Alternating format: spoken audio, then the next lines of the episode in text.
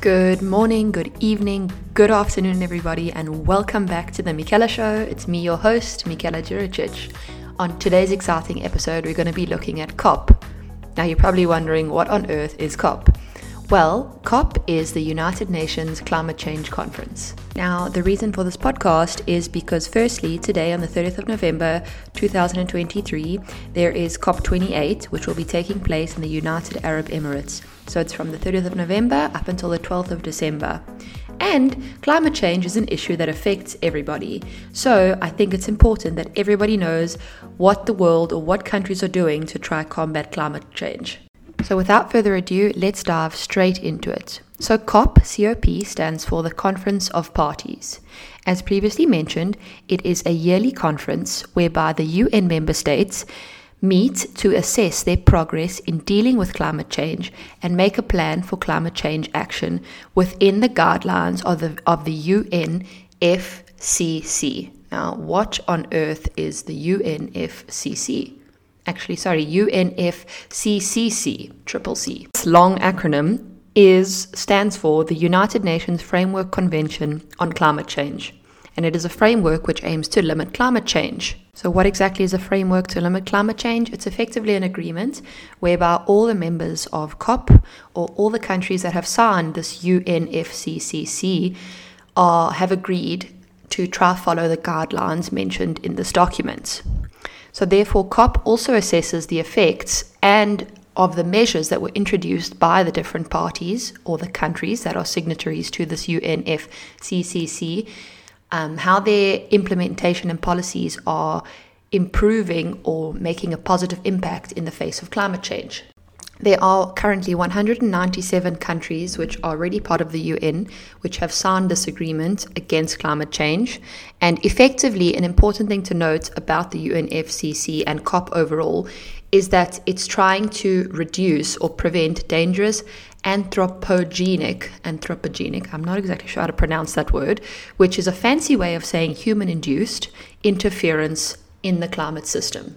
So it's, ta- it's trying to prevent human caused climate change issues. These COP meetings initially started in 1995 and there has been one every year since, except in 2020 when there was the pandemic, it was postponed to early 2021. The last COP, COP27, was in Sharm el Sheikh in November 2022, and this year's COP, COP28, is in the United Arab Emirates. Now, most times, the COP conferences result in new agreements being formed and policies, and there's often the goal of refining already set targets or previously set targets.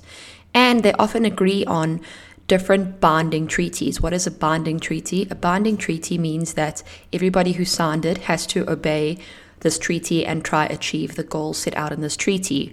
For example, some binding treaties that have emerged from COP would be the Kyoto Protocol and the famous Paris Agreement. I'm sure everybody has heard of this famous Paris Agreement. For those who don't know, the Kyoto Protocol was from the name obviously decided in Kyoto, Japan during the 1997 COP meeting or summit.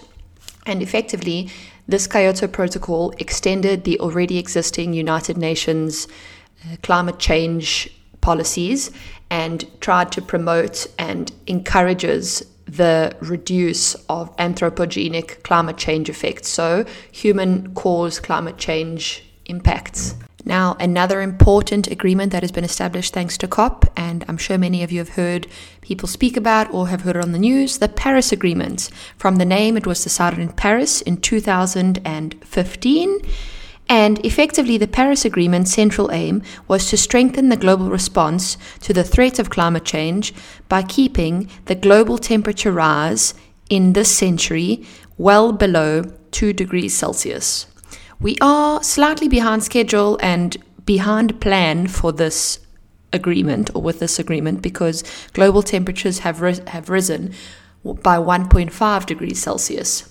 So it gives us half a degree Celsius left before we've gone over the 2 degrees Celsius limit. Now, a lot of these agreements they are very important because effectively countries sign so they become signatories to these agreements which therefore effectively is like a promise that they're going to try and abide by not the rules but the policies or the suggestions and the they're going to try achieve the overall outcomes of these agreements.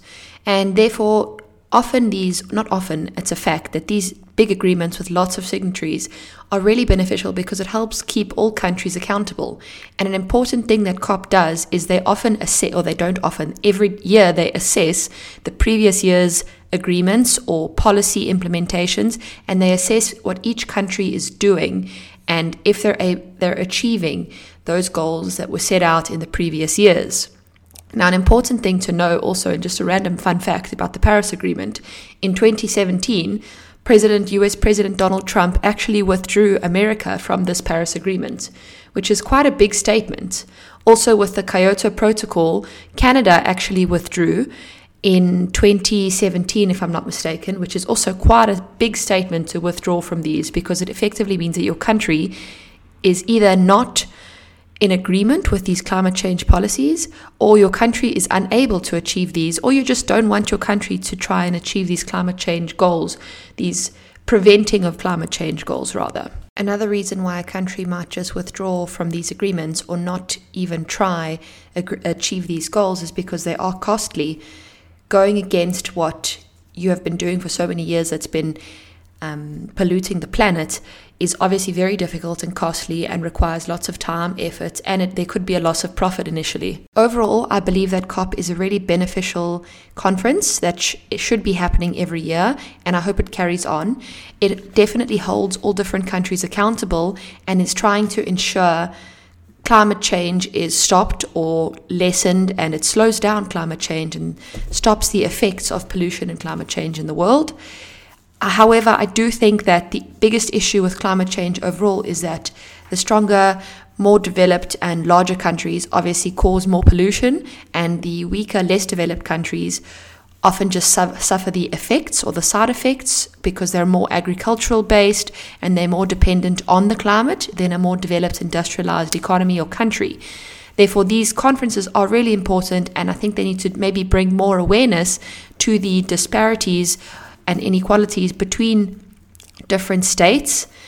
And overall, I think that climate change, or I don't think, I know climate change affects every single one of us in one way or another. Maybe some people are more affected more deeply than others, but there is an effect. And I'm very, very excited to see what they conclude in this upcoming COP.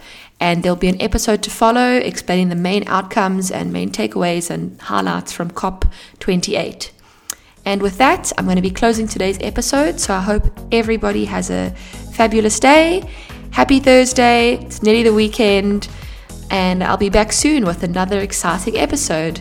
Bye.